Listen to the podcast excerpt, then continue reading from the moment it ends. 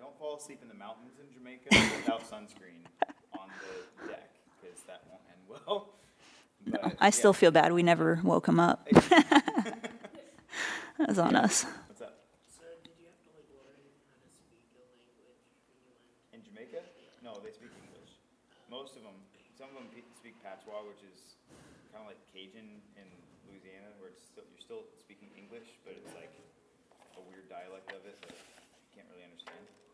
So, but yeah, we can understand 99% of people. Mm-hmm. So we didn't have to learn anything. You did, though, in Togo. Oh, yeah, so, I did. Yeah, but so right now, Azlyn's in Togo, and she's doing ministry with deaf people and people with disabilities. So, wait, so do you know sign language? I'm learning it. Yeah, you'd think I would know it, but I don't. I'm working on it. But, all right, so I'm going to go ahead and pray for her, and then you guys just listen up and take notes. It's actually, there is a spot in your little packet things where you can write down on that. So, God, thank you so much for Azlyn and her willingness to come and talk to these guys. Pray that you would just bless her mission, help her to get back, and to have everything clear up COVID-wise to where she can continue to be a benefit to the community there, and especially the deaf community, that you would send her back to that area and give her the ability to continue to do ministry there where you have set that passion on her heart. So pray these things in your name. Amen. Amen.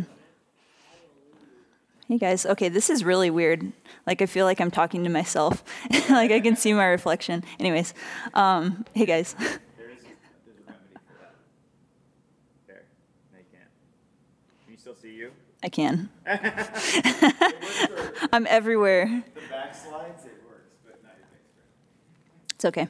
Anyways, hey guys, yeah, like Josh said in the video and all the things, I'm Azlyn, and I'm just super excited to be here today. I've been praying for you guys for quite a while. Josh told me about this event a few weeks ago, and I've just not stopped bathing it in prayer, and I hope that it's already been really impactful for you guys, that you've been learning some things, that God's been showing you things, and yeah, and that you can go away from this place having been changed by his word and empowered to do things for him. So anyway, so I'm really excited to be here today. I was really excited to hear about the theme for this, Living Redeemed. And to be honest, I'm a little bit nervous because I normally, when I speak somewhere, I spend hours upon hours preparing for things, and yeah, I have put a little presentation together, and I'm just like overly prepared. And for whatever reason, as long as I've known about this, I've been trying and racking my brain to think about what God wanted me to speak on. And I couldn't think of anything specifically until just a few days ago. And so God has just been kind of laying some things on my heart. And so I pray that ultimately my prayer is that you see him through me and not me at all, and you hear directly from him. So when I heard about the theme of Living Redeemed, I started to think about the story of redemption that has been taking place since the beginning. And so, as you probably know already, in the beginning, when God created everything, man and woman had perfect relationship with God. They could walk through the garden together, and they could be together, and they had this beautiful relationship. And they had that relationship until Genesis 3, when the first sin entered the world and Adam and Eve chose to sin. And with that, they were cast out of the garden, and they were cast or there was a gap in between them and God. They couldn't access him like they did before. And so ever since then, God has been writing this amazing story of redemption.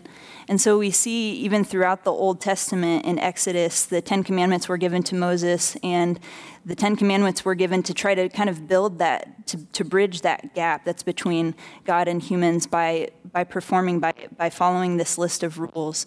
And I'm sure you know that nobody could do it. Nobody could fulfill that, and nobody could bridge that gap themselves.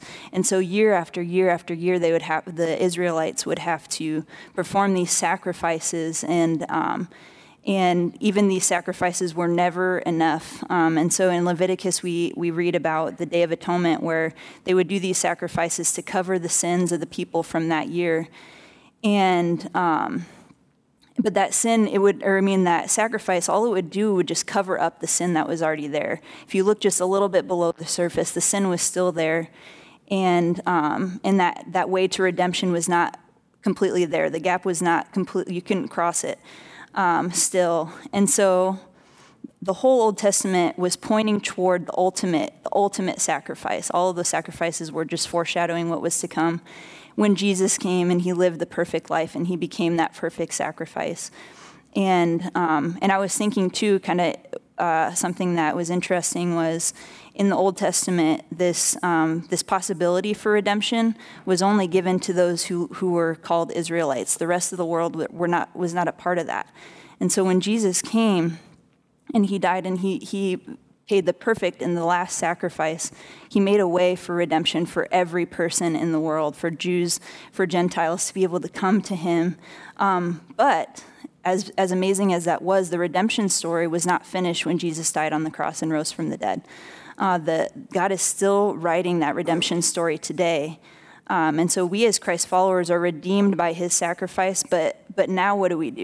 We're living redeemed now, but what does that mean? Do we just hold on to that redemption? Do we just hold on to that grace and just keep it for ourselves? So I want us to ponder that question just for a second. I'm going to show you a video here, and it really, honestly wrecked me. I watched it just a few days ago, and so I just want you to prepare your hearts for that. It's kind of heavy, but I just hope it opens up your eyes. I hope the Spirit speaks to you through it. So let's take a couple minutes and just ready our hearts and prepare for the video.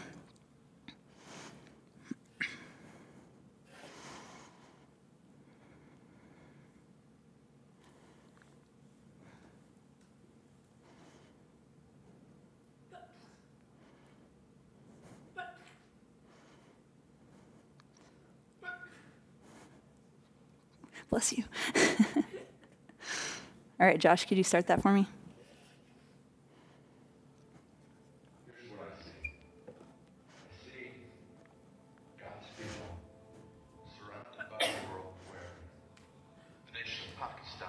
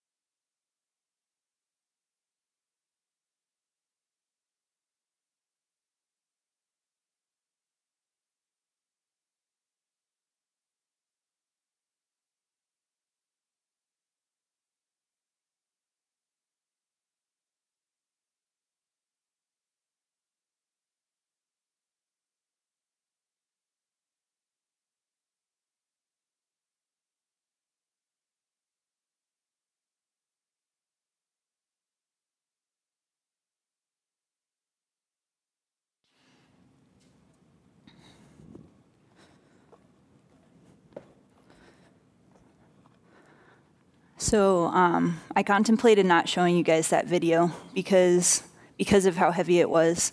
I have this tendency. I want to shelter the young people from the disgustingness that happens in the world, from the difficulties that happen in the world. And then I thought, you know what?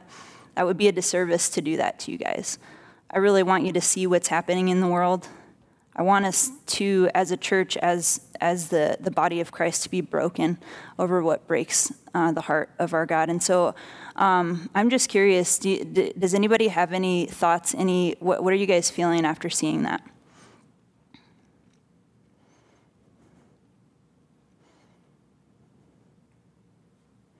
Mm-hmm. Inspired.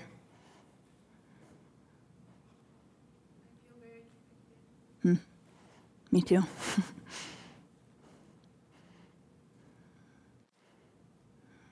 Anybody else? Hmm? Hmm.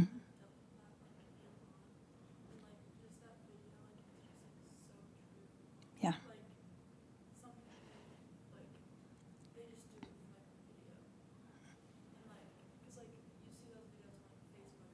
Mm-hmm.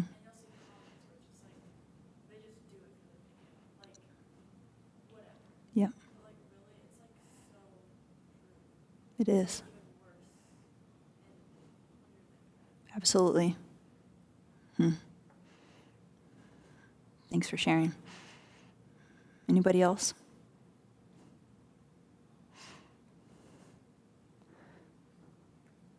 I felt incredibly convicted by that as well. I think even serving overseas, I could easily say, you know, I'm doing my part, like I'm working over in Togo, but I've missed the mark. I think we all have. I think we all fail to realize the depth of the need that is in the world. And I was just thinking, so our team in Togo got sent back here to the States because of the COVID crisis and the potential struggles that could happen because of that over in Togo, because it's just so unstable over there. And so I've been living here for the past almost 4 months, and I've already found myself kind of getting back into this place of comfort and not forgetting, but kind of forgetting the people that I left behind in Togo. And I get news from them that over 50% of the people within our church plants are on the brink of starvation right now because of this COVID crisis. They could die because they don't have access to food, or they can't afford to pay for bread or for rice. And I'm just frustrated with myself and with the church because of that, because we've just missed it. We've gotten so stuck in our own worldview and our own perspective that we failed to see what's outside of it. And so thank you guys for being willing to watch that video. Not like you really had a choice, I guess, but for letting God speak to you through that. And I hope that you continue to think about that as we go forward. But I think so. Going back to redemption, I think we as Christians, we receive this gift of grace, this gift of redemption, which is the most incredible gift that we could ever receive. And obviously, Jesus is giving it to us. He wants us to have it. But again, I feel like we've missed the mark. I feel like we've taken it and we've just kept it to ourselves, and we've forgotten what He's called us to do. And that is to share the gospel with the people around us, to love people around us, to be the hands and feet of Jesus to those that are around us and farther out. So I have a couple of passages that I want us to look at. Does anybody have a Bible with them? Could somebody look up for me Matthew 28:18-20 and read it?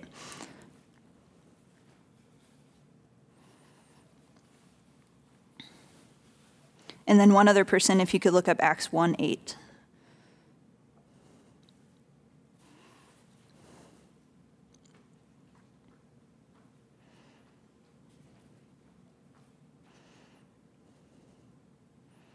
All right, just let me know when you're there. Do you have Matthew or Acts? Okay.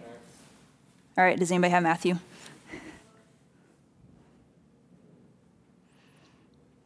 Matthew 28:18. Did you get it? Okay. Matthew 28, 18 through 20, if you want to read that for us. Then Jesus came to them and said, "All authority in heaven and on earth has been given to me. Therefore go and make disciples of all nations, baptizing them in the name of the Father, and of the Son, and of the Holy Spirit, and teaching them to obey everything I have commanded you. And surely I am with you always to the very end of the age." Thank you. Have you guys heard that before? The Great Commission.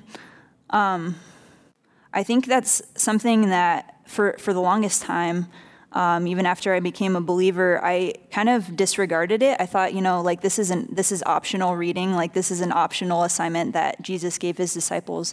But it's actually a command. And it was a command not only to those disciples, but to all the disciples that would come after him. And that includes us. And so this commandment is to go to make disciples of all nations. It's not just a suggestion. It's something that we have to do. It's something that God has called us to do. And what I find is really comforting and helpful in that is that he doesn't send us on this mission and just leave us to do it ourselves. But he says he's going to be with us always to the very end of the age. He's going to go with us, and he's going to empower us. And so Acts 1:8 kind of expounds upon that a little bit, if you could read that for us. "But you will receive power when the Holy Spirit has come upon you, and you will be my witnesses in Jerusalem and in all Judea and Samaria and to the end of the earth." Thank you. So, as you guys probably know, when Jesus adopted us into his family, when we became Christ followers, he gave us his Spirit. And before Jesus left, he said, it's great. I always think, it would be great to live in the days that Jesus lived, to be able to walk alongside of him and do ministry with him. But Jesus himself even said, "Hey, I'm not going to be here for much longer, but I'm going to send somebody to you that is even better than I am, because he's going to live inside of you and you're never going to be without him. While I, Jesus, am one person, this helper, this comforter, the Holy Spirit, is going to be with you all the time and is going to be empowering you to do what I'm calling you to do." And so that the same Spirit, this Holy Spirit, he's the same Spirit that came upon Jesus when he got baptized and empowered him to do his ministry, that empowered him to do miracles and incredible things. It's the same Spirit that raised him from the dead. It's the same Spirit that led the early disciples to expand the church and to essentially to get the church to where it is today. That same Spirit is living inside of every one of us who are Christ followers.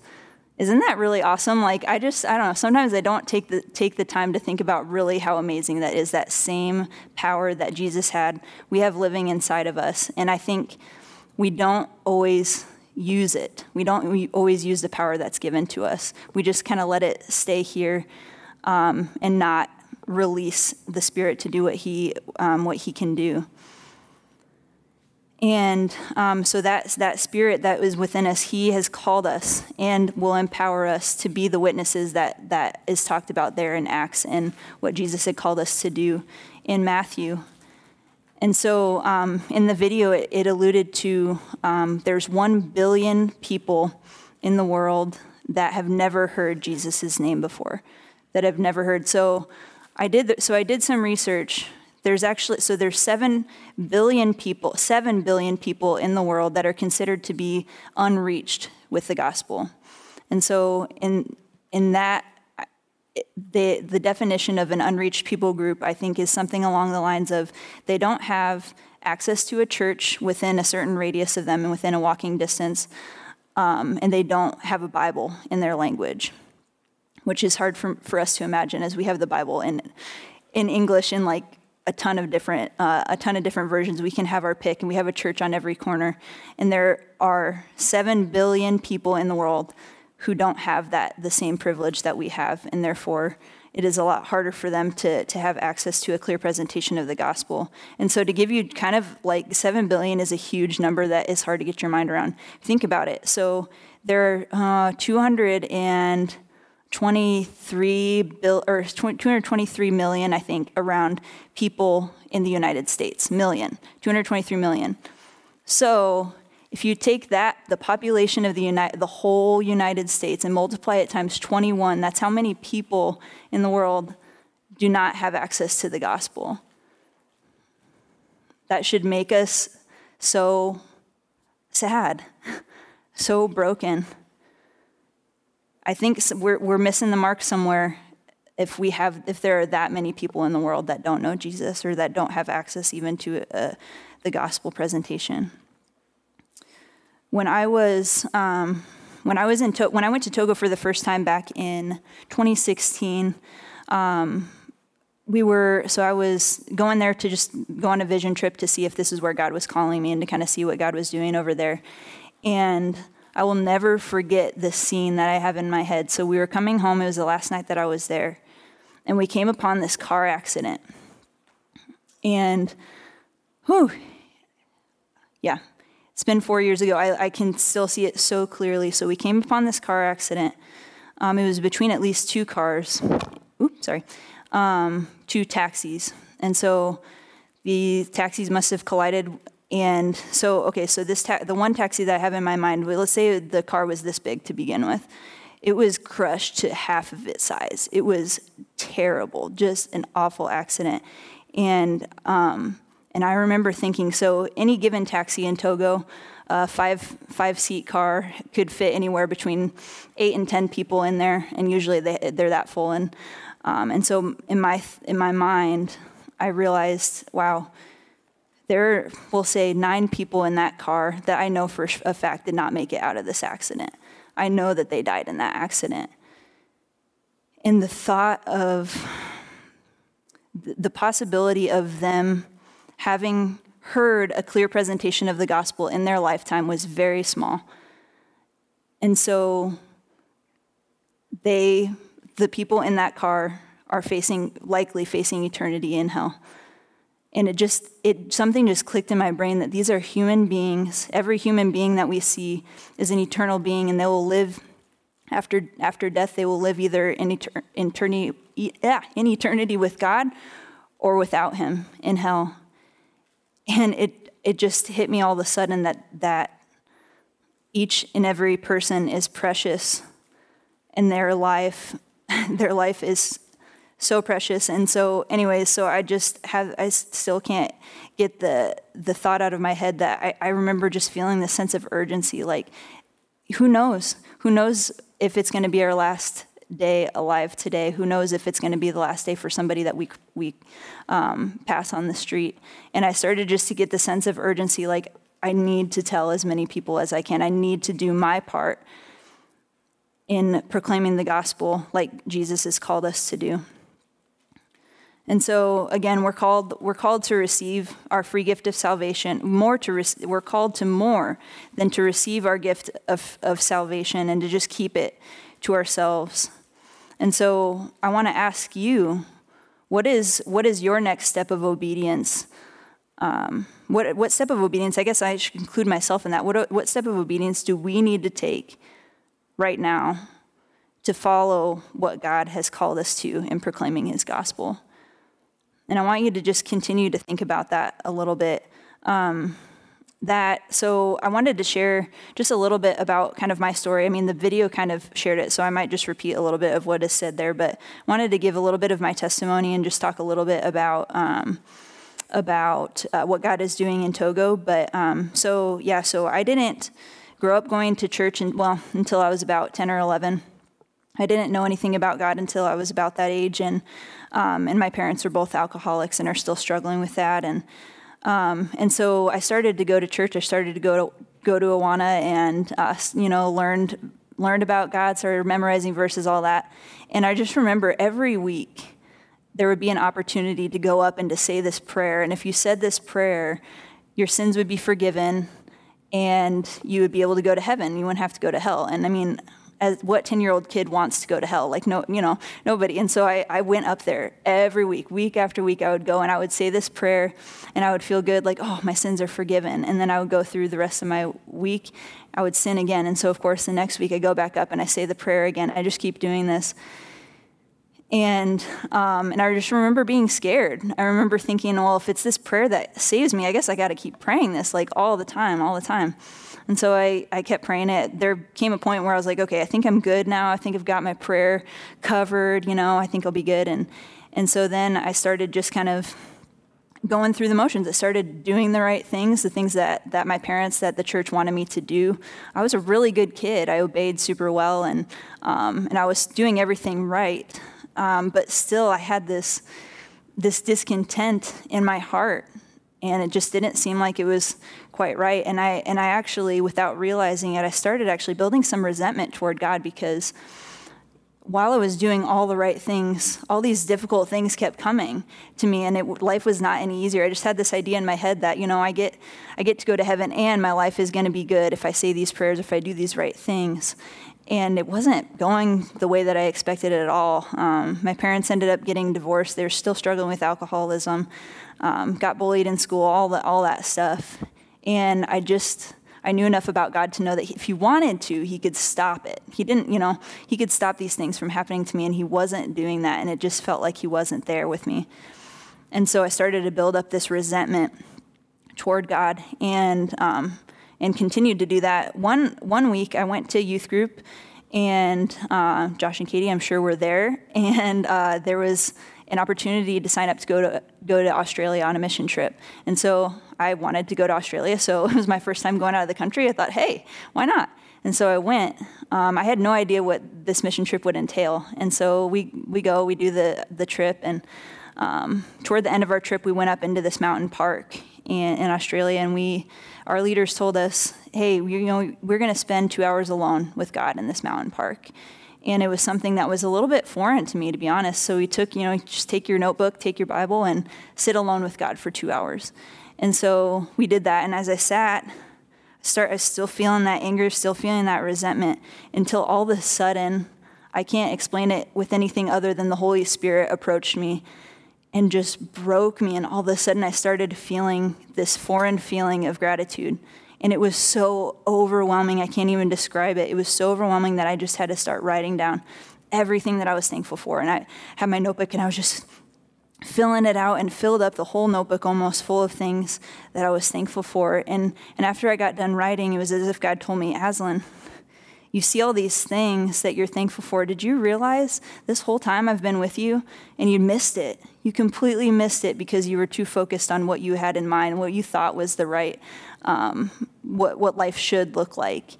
And it completely broke me. And he said, you know, or I felt, at least in that moment, he was telling me, yeah, you're kind of living for me about like halfway, like you're kind of being this lukewarm Christian, and I don't have any time for that.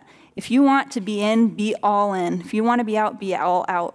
But I can't do this lukewarm thing. And so, and he has never promised in his word that life is going to be easy after you follow him. I'm sure you guys have experienced that too. That life is not. It is just not easy as a believer. In fact, it may even be harder than living as an unbeliever. But that day, the Lord allowed me to just surrender my whole life and he adopted me into his family on that mission trip. And I'm so grateful for that. And since then, it is not, like I said, it's not been easy. He didn't promise that. But I think we can have a perspective sometimes that once we get our get out of hell free card by saying a prayer or by, you know, whatever, then we're good, and we just kind of coast through life, and it's all good, and we'll get to heaven someday, and that'll be great. But I think we're missing the mark. I think we're missing an opportunity here, and so. So since then, it's been a long time since that trip, but it's been amazing to see the way that God has been working. And again, it hasn't been easy. It's been the past few years, especially, have been some of the hardest of my life. But it's been so amazing to see the way that God works within that, because I've seen God working more in these past few years than I've ever seen in my whole life before. And I think. It's just really the Spirit moving and pushing me toward what he wants me to do. And so, so God sent me to Togo. So I've been living there for the past 2 years, and it has been a struggle, to be honest. Did you ever put the map up? I forgot to show them. So Togo's right there. I don't know if you can see it, that teeny little orange thing there. And so that's Togo. But so I've been working there for the past 2 years and have experienced a lot of heartache in ministry, a lot of discomfort, a lot of trauma, death, anything that you could imagine. But again, I've seen God work in more ways than ever before, and it has absolutely been worth it. And I can't wait to get back and to continue to do that. And so for me, you know, as I kind of pose the question at you guys, what's your next step of obedience? For me, my next step is really just continuing day by day, moment by moment, to surrender my own desires and trade them for his, to live for him and to not live for myself or for anybody else, to live for him. And so anyway, so I say all that not to like take any credit for it or anything like that, but I really wanted to show you the way that God has been working in my heart. And this is what obedience looks like for me, is to continue to work in Togo, to continue to reach the deaf population over in Togo. Just like to hang out for just 1 second on the deaf population. So we talked about the 7 billion people in the world that haven't heard or that haven't heard the gospel or don't have access to it. And so I want to open up our minds to just to another level here. So the deaf population in the world is considered to be the largest group of people in the world that does not have that access to the gospel. And so people are kind of broken up into people groups within countries and stuff like that. But if you lump all the deaf people together, they make up the largest group of people that's unreached with the gospel. And a lot of it is because while here in America we have American Sign Language, in most countries in the world, there's actually no sign language for people that are deaf. And so with that, there's no ability for them to communicate. And with that, there's no ability for them to understand. And so I had this thought the other day that I think probably a majority of the deaf people in the world don't even know that they have a name. They don't know that anything has a name. If they don't know that they have a name, they don't know that they have a creator, or that creator sent his son to die for them. They have no idea, and they can't. I mean, God could do something, I'm sure, and he could make himself known to them, but I know for a fact that the vast majority of them don't have that.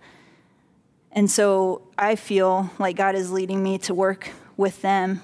And so I'm doing my best to learn a form of sign language that hopefully we'll be able to teach to those who are deaf in Togo, so that they can be able to communicate and understand. And eventually we pray that they'll be able to understand who Jesus is and that he loves them and that he died for them. But for the time being, they're left in the darkness. And so that's what I feel is my next step of obedience. But I know that every person is different. God has a different step for each and every one of you. And so I want you to consider what that looks like for you. You've heard me say probably multiple times that this is not an option. It's not an optional assignment for us. And even because you guys are young, doesn't mean that you're out of this either. And so what does it look like for you in your current place? Where you are right now, how can you be fulfilling this, what God has called you to do? And so I would encourage us to just spend a little bit of time in prayer here, and pray for the Spirit to just kind of make it clear. What is it that he wants us to do? What is the next step that he's wanting us to take in obedience? And so let's just take a few minutes here and pray. And I have a couple of ideas that we can go over, but I would love to be able to have kind of a discussion with you guys and see what your ideas are. So let's just take a few minutes here. Heavenly Father, you are so good. What a cool thing it is to know, to be able to see the story of redemption that you've been writing since the beginning of time.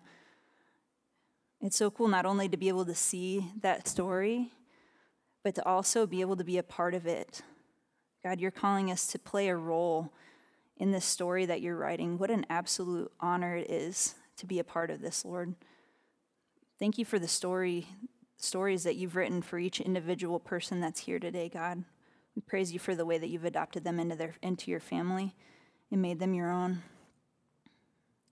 We thank you for giving them your Spirit, Lord, to empower them, to embolden them, to spread the gospel to the ends of the earth. God, I pray that we wouldn't take that responsibility lightly.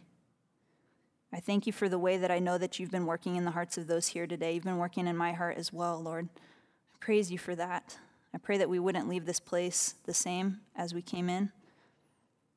Pray that your Holy Spirit would impress upon us what it is that you're calling us to do, to serve you, to answer the call that you've given us, to play a role in the story of redemption that you're still writing and that you'll continue to write until we meet you face to face.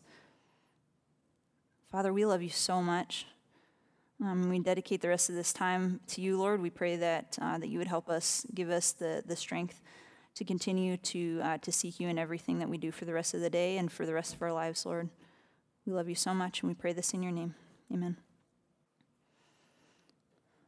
All right. So I would love to hear if there was anything that you guys thought about when you were praying and wanted to share with us what next step of obedience you wanted to take. I think it's good to say it out loud. You get a little bit of accountability with that from those that are around you. And so does anybody have anything that they wanted to share? All right, I'll come back. I'll circle back around. I'll give you a couple of the ideas that I kind of thought about. So first of all, I think we need to just be praying. I think we need to be praying that the Spirit would make it clear to us what he needs us to do and have confidence, have faith that he'll provide us with the strength that we need to do it. Like it said at the end of Matthew 28, he's going to be with us. He's not sending us into this journey alone. He's going to walk alongside us the whole way, and he's going to empower us to do that. And so the first and foremost, I would just encourage you guys to just keep praying what it is that God wants you to do. I think another one would be just to be obedient and proclaim to those who aren't saved, whether it's your family members, whether it's your people that go to your school, whatever. I would encourage you guys to be the ones to be proclaiming the gospel. I know it can be a little bit nerve-wracking to present the gospel to people, so you kind of wonder what they're going to think or if you're going to do it right or whatever. But if we continue to pray that God would open those doors, he's going to make it very clear to us when we need to take that step. And if you don't feel comfortable sharing the gospel yet, like if you don't feel like you have a good understanding of how to do that well, I guarantee that Josh or Katie would be able to help walk you through that, what that looks like. There's no formula to doing it necessarily. It's, but at least to get an idea in your head of what things to talk about. But ultimately, the Holy Spirit is going to speak for you if you're committed to letting him do that. And so I would really encourage you guys to do that, because that's what God has commanded us to do. And so we need to take that step in obedience. Another step you maybe could take, I'm a little biased here, but to connect with missionaries. I don't know if you guys know any other missionaries, but I would love to connect with you. I've got some cards, I think, that have my contact information on there, and I would just love to connect with you. If you're wondering what's going on over there, what you can do to be praying, what you can do to be helping. And I'm sure, there's a ton of missionaries out there. Just pick one and connect with them. They really appreciate, I can speak from personal experience that it's really lonely on the mission field. And though we know God is calling us to do that, he's equipping us to do that, it is super lonely. And so to have somebody that's intentionally connecting with us, that's intentionally praying for us, even visiting us, sending us letters, whatever that looks like, it's really a huge encouragement. And even to pray, is God calling you to do that? Is God calling you somewhere other than this current context? I don't think in order to fulfill what God is calling us to do, we don't all need to become missionaries, but some of us do. And so who knows, God may be impressing that on your heart as well. And I would just encourage you to lean into that and ask him to make that clear to you. And so, and also to kind of along that same line, keep yourself informed about what's happening in the world. Videos like that are, like you said, they're helpful to just remind you of what's going on in the world. I think it's hard. It's a dark world out there, but we need to stay informed, because God's heart is breaking over the nations. And our hearts need to be breaking for that too. And it's harder for our hearts to break over them if we don't know what's happening. And so keep yourself informed would be another thing. And so after saying all of that, did that spark anything? Did you guys, you don't have to share. Don't feel pressured to do that or anything like that. But I would really love to hear from you guys if there's something that you feel God is leading you to do as just the next step of obedience. Josh and Katie too, you can always share if you have something.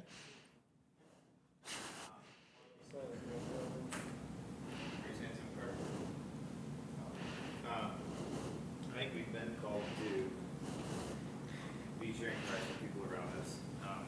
And we're getting lots of great evangelists and tools this week. When we're done here, we're going to go get some more. Sweet. So I think that applies to everybody in here that claims Jesus as their Savior. You know, yeah. You should be sharing it in one way or another. Just use the training we've got. I think that's the next step that applies to everybody here. So yeah. Well, that's great. Here in Togo, you know. Right. We should all be sharing with Jesus in some way. We should all be on mission. Absolutely. Thanks, Josh.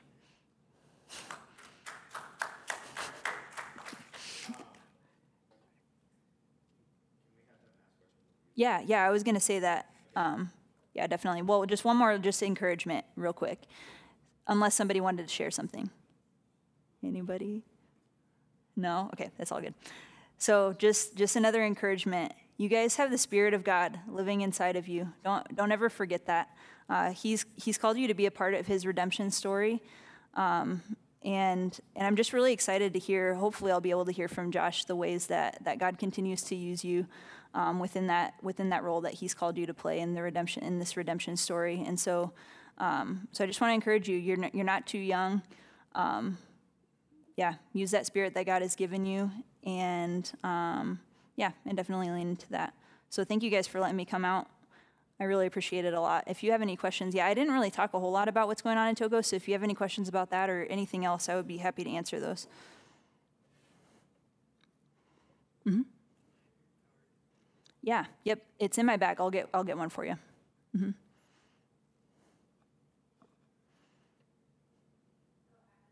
Mm-hmm. You decided to go into ministry full or into missions full time. You originally did not land on Togo, right? I did not.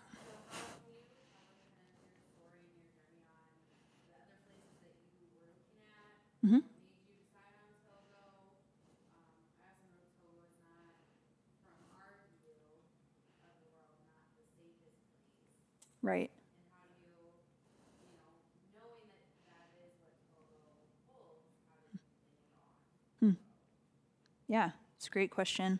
So I talked about it just a little bit in the video. When I went to Zambia, well, the video is not completely accurate in that I don't think my heart really broke for the marginalized populations until I went to Zambia back in 2014, I think.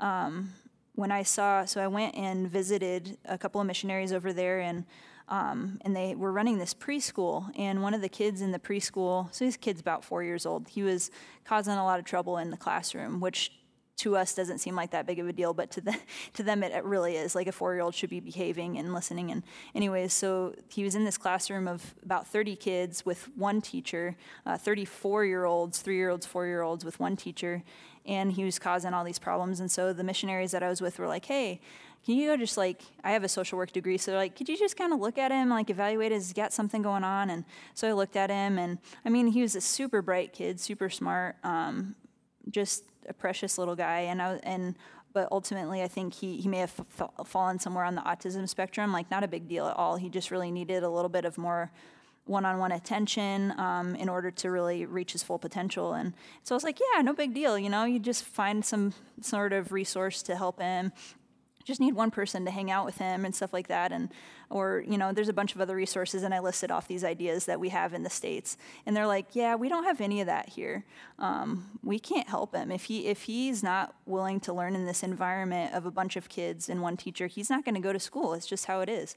And so I looked at this little boy and thought, wow, it's possible that his whole future has just been completely uprooted and changed because he has just a little bit of something going on, just a little bit of a disability, and it's not even, to us, it's not even a big deal at all. And my heart just broke because I realized that the whole world outside of the United States, people with disabilities or orphans or widows, they're at such a disadvantage, and they're not taken care of in the world, and they have no resources, they have no help as a whole. And so my heart just broke, and I realized, wow, I have been completely overlooking this population, and I'm not the only one. Everybody is. Everybody's overlooking them. And so God really just broke my heart.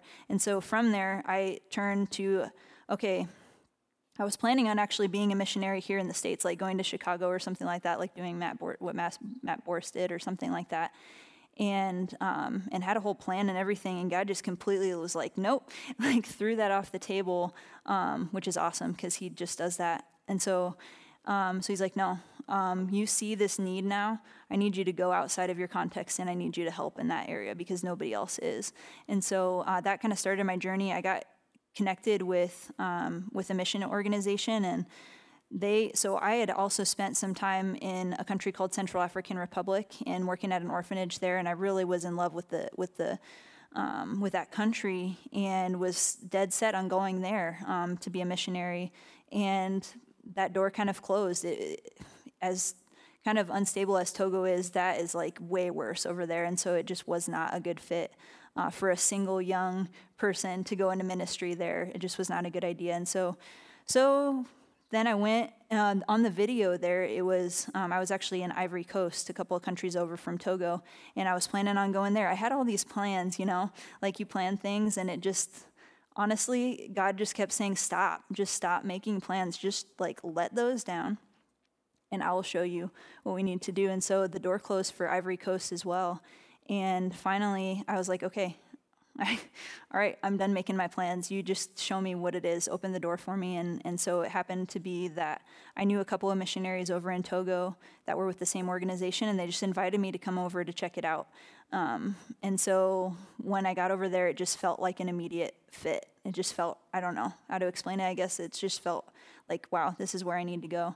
And so at that point, I just had completely given up my right, so to speak, of safety, of comfort.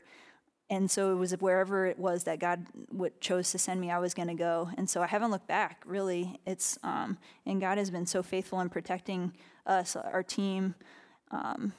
We've had very uncomfortable moments, and it's not, like I said, it's not easy at all, but he's definitely kept us protected in that. So that's kind of how I landed on Togo. It was like my fifth choice, but you know, it was right. So yeah. Any other questions? So for you and your team, what do you feel like has been like your biggest impact on the community that you've been in for these past 2 years? Well, it's kind of funny enough, actually. I think the way that we've seen the most impact is when we left and we didn't have any opportunity to have impact anymore. And God has given us a heart to empower the Togolese people to bring the gospel to the Togolese people.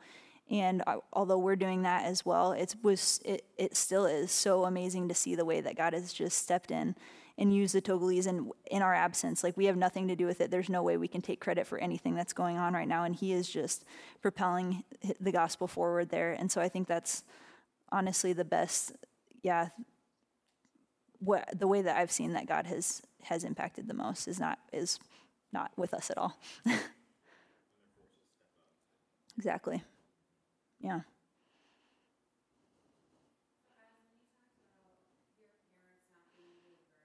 Mm-hmm.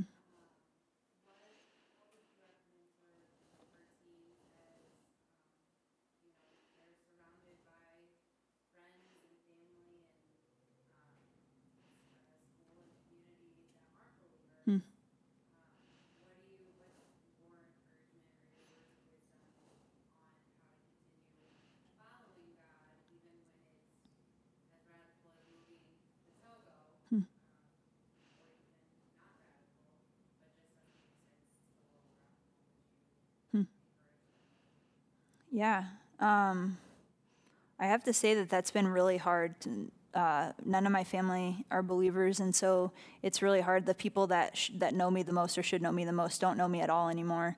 They didn't know me before because of this gap that we had, because I knew God and they didn't. But now, having lived overseas and experienced what I've experienced, they just truly don't know me anymore, and it really has been hard. Something that I've really taken comfort in, especially recently, is the body of Christ, how this is my family now. You guys are my family now. And as much as I wish my biological family was a part of my spiritual family, they're not. And so to really cling to the body of Christ, to build those relationships with fellow believers has been incredibly powerful and comforting to me. But in the meantime, I think, honestly, I've not done a good job of really loving my family as Jesus would. And that's something I've been convicted about lately is I don't believe that I'm going to be the one to bring my family to Christ. Like, I've tried. I mean, I've presented the gospel multiple times, many times. I've tried. But ultimately, I think somebody else is going to have to do that. And so I've had to surrender them to the Lord. And it's been really hard. But I think just learning more and more since I've been back how to really love them well, how to just enter into where they're at, to meet them where they're at, and just walk alongside with them to encourage them. I mean, I'm going to tell them what I'm learning in the Bible, what I'm reading this week. I definitely do that without hesitation.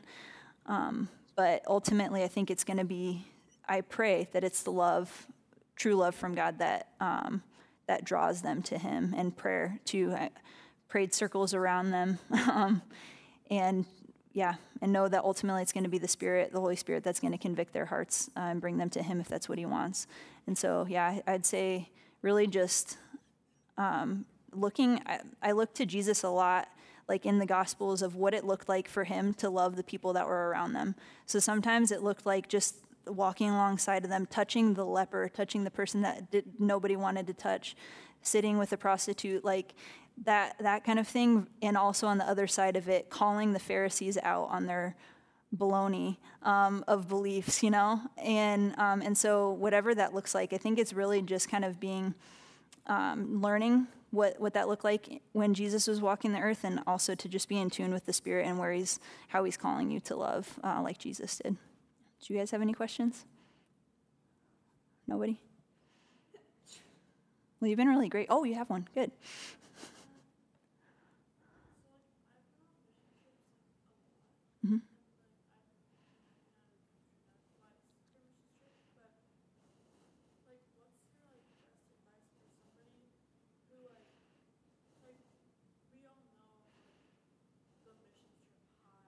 Mm-hmm. Mm-hmm.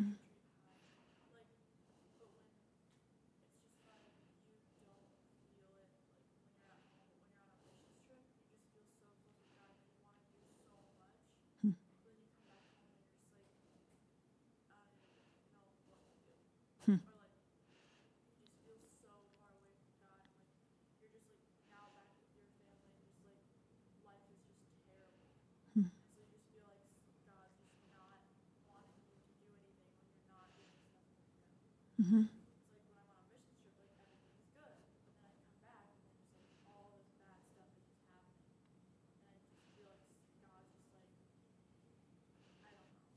Yeah.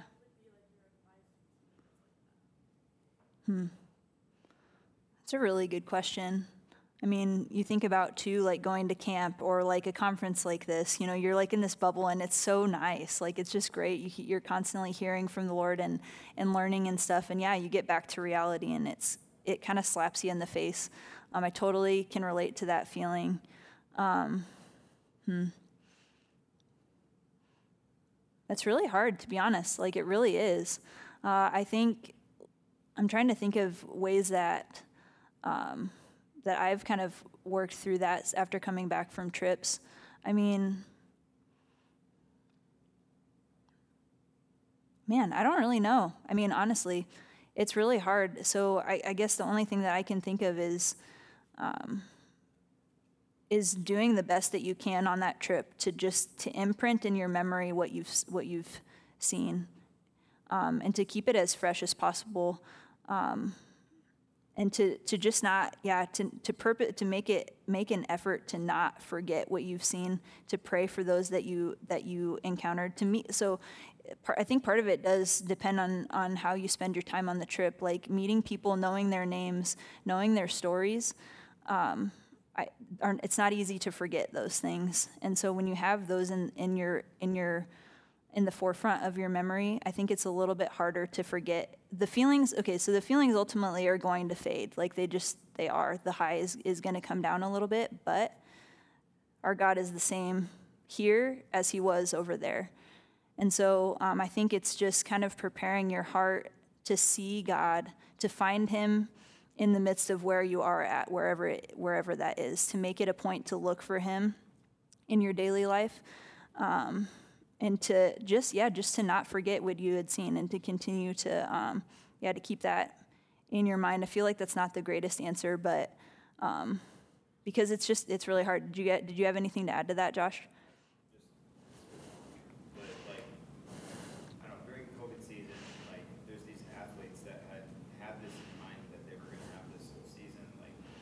Mm-hmm. World Series aspirations, things like that.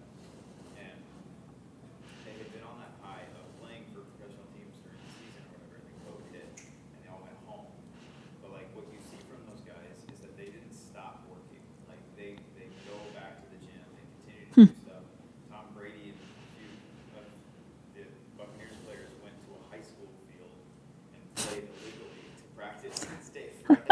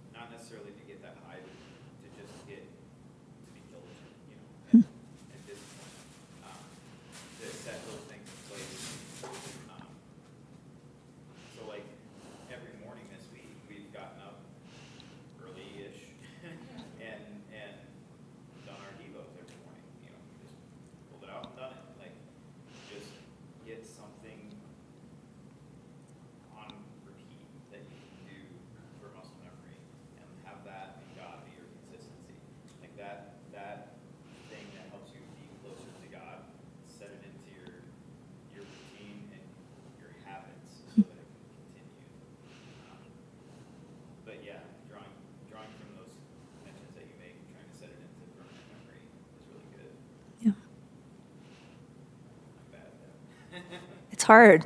It really is. Yeah. Thanks for that, Josh. That was a good illustration.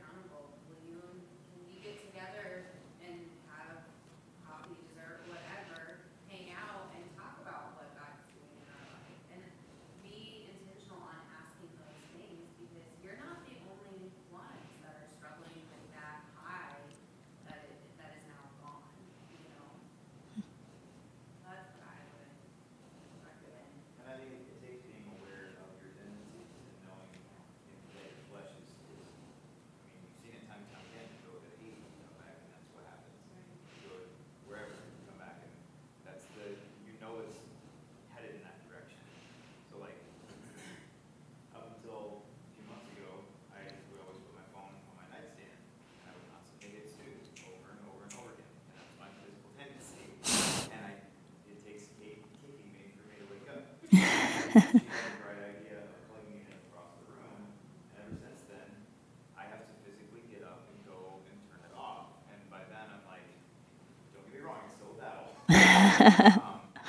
like, okay, I can either go back to bed and get like no sleep because I'm at least awake enough to have that thought process, or I can get up and try to get stuff done and be groggy, but like, I'll be up. And so like just by putting it across the room and being proactive enough to know myself and what my tendencies are and set something in place so that it continues. So whether that's hanging out with somebody else and keeping each other accountable or just anything that you feel like you should do, just set it in place and keep yourself from backsliding. And we can walk through that too. We've still got a day and a half to hash through some different strategies for anybody that really wants to go through that with us.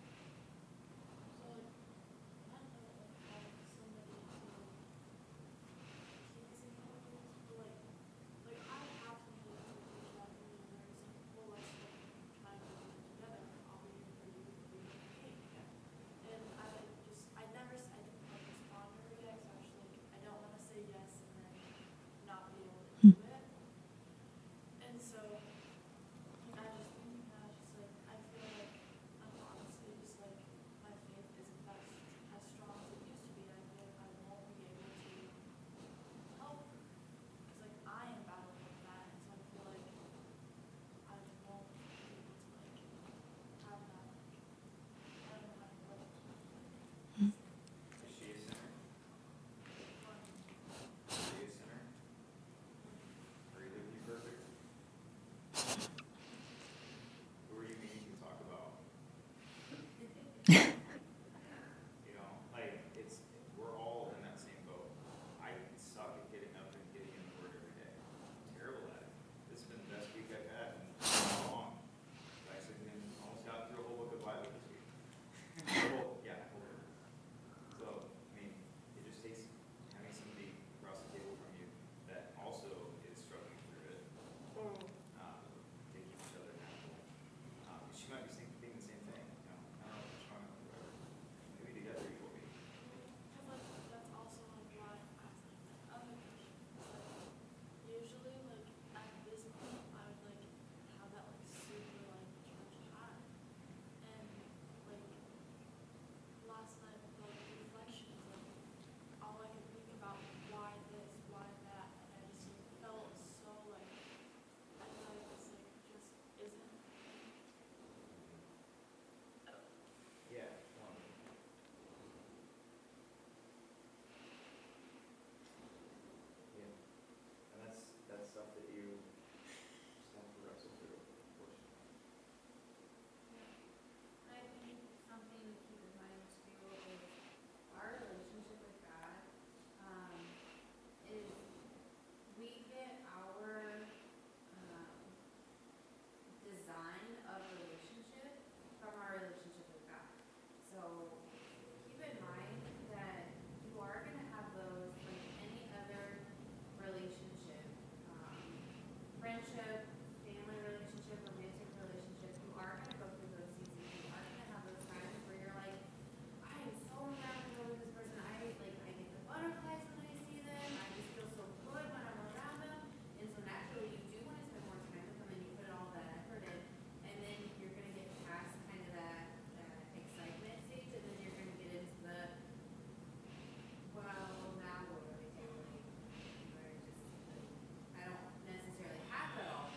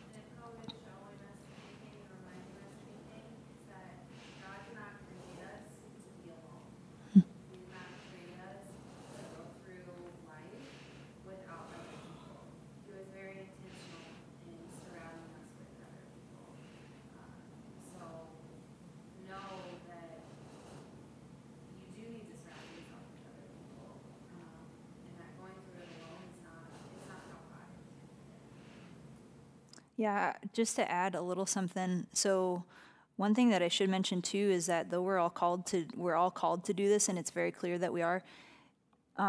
It's the world hearing. See if I can explain this well. The world hearing, or the mission that God has, is still not dependent on us, if that makes sense. Though we're called to be a part of it, God could still do it without us, and He's ultimately the one that's going to be working through us. And so, I just can think of several occasions where I have gone into a situation, meeting with somebody with a need that is far greater than I could ever be of help to. But listen to how the Spirit was prompting. And it was amazing, like coming out of those meetings, I don't remember hardly anything that I actually said, because it was the Spirit that was speaking for me. And so like I said, we have the Spirit in us. And so honestly, we're really not qualified for any of this that we're called to do. But God has promised to equip us, and what He calls us to, He's going to equip us for. And so I think just remembering to that you have that within you, whether you realize it or not, and it's not going to ever come from you yourself, and ultimately it's going to be the Spirit that's going to be working in their hearts anyways. And so I hope that's encouraging, that like you may not feel qualified. I don't feel qualified for anything that I do on a regular basis. I'm not going to lie. I don't feel qualified whatsoever, but I do know a God who is qualified, and a God that has equipped me for everything that I need. And so, so thank you for just being open, and for asking those questions. I really appreciate that.